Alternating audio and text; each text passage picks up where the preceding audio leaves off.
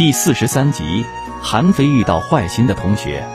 韩非是历史上了不起的思想家，是集法家大成的人物。韩非是韩国的公子，出身贵族世家，在荀子的学生当中，以他和李斯最为出名。但是论起成绩，韩非又高出一等。李斯很嫉妒他。韩非有一个大缺陷，口吃，讲起话来凄凄爱爱，结结巴巴，叫人讨厌。而在战国时代，口才是非常要紧的。战国时代有一位著名的纵横家，名叫张仪。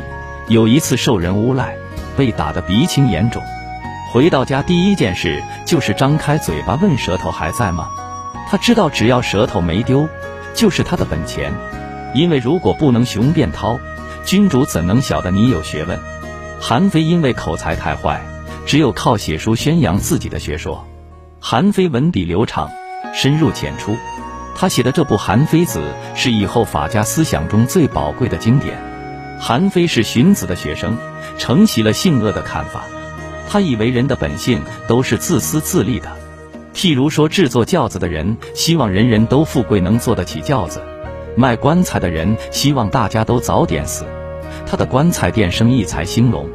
这并不表示做轿子的人心地善良。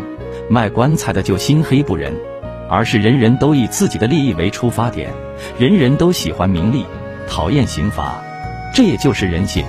因此，韩非主张要把国家治理得好，首先必须制定完整有系统的法律和政治制度，然后国君利用人们自私自利的心理来控制臣下，使臣下不敢为非作歹，国家才能够富强。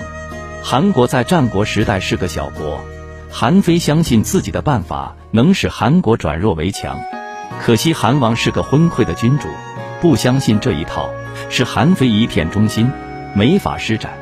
倒是秦王偶然间看到韩非的书，却着了迷，天天捧读，甚至舍不得上床。看完后，赵宰相李斯进宫，你去打听一下这部书是谁写的。秦王命令道。李斯翻了一下，恭恭敬敬地回答。这是我的同学写的吗？哦，秦王大喜，忙追问他是谁，哪里人。李斯回答他叫韩非，是韩国人。秦王长叹了一声，这么有才华的人，我要是能够见他一面，死了也甘心。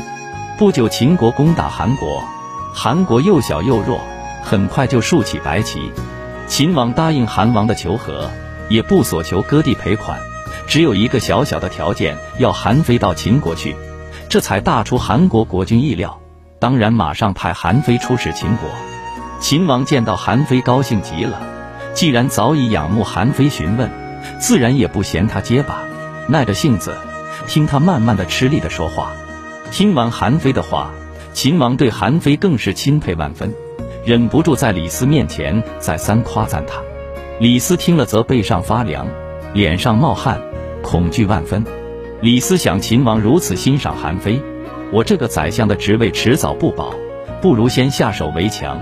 于是暗中收买了秦国大臣姚贾，唆使他在秦王面前进谗言，说韩非其实是韩国派来的间谍。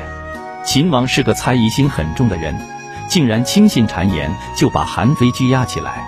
李斯依然放心不下，他唯恐有一天秦王回心转意，又把韩非放出来做官，那他不是完了吗？于是偷偷派人拿了一包毒药，强迫韩非自杀。韩非也只有满腔愤怒，痛苦地吞下毒药，结束一生。后来秦王果然后悔了，想要赦免他，不过为时已晚。今天的故事就讲到这里。今天的故事就讲到这里。如果你喜欢这个故事，可以点击关注史书故事荟萃。感谢各位听友的聆听，请听下集更精彩。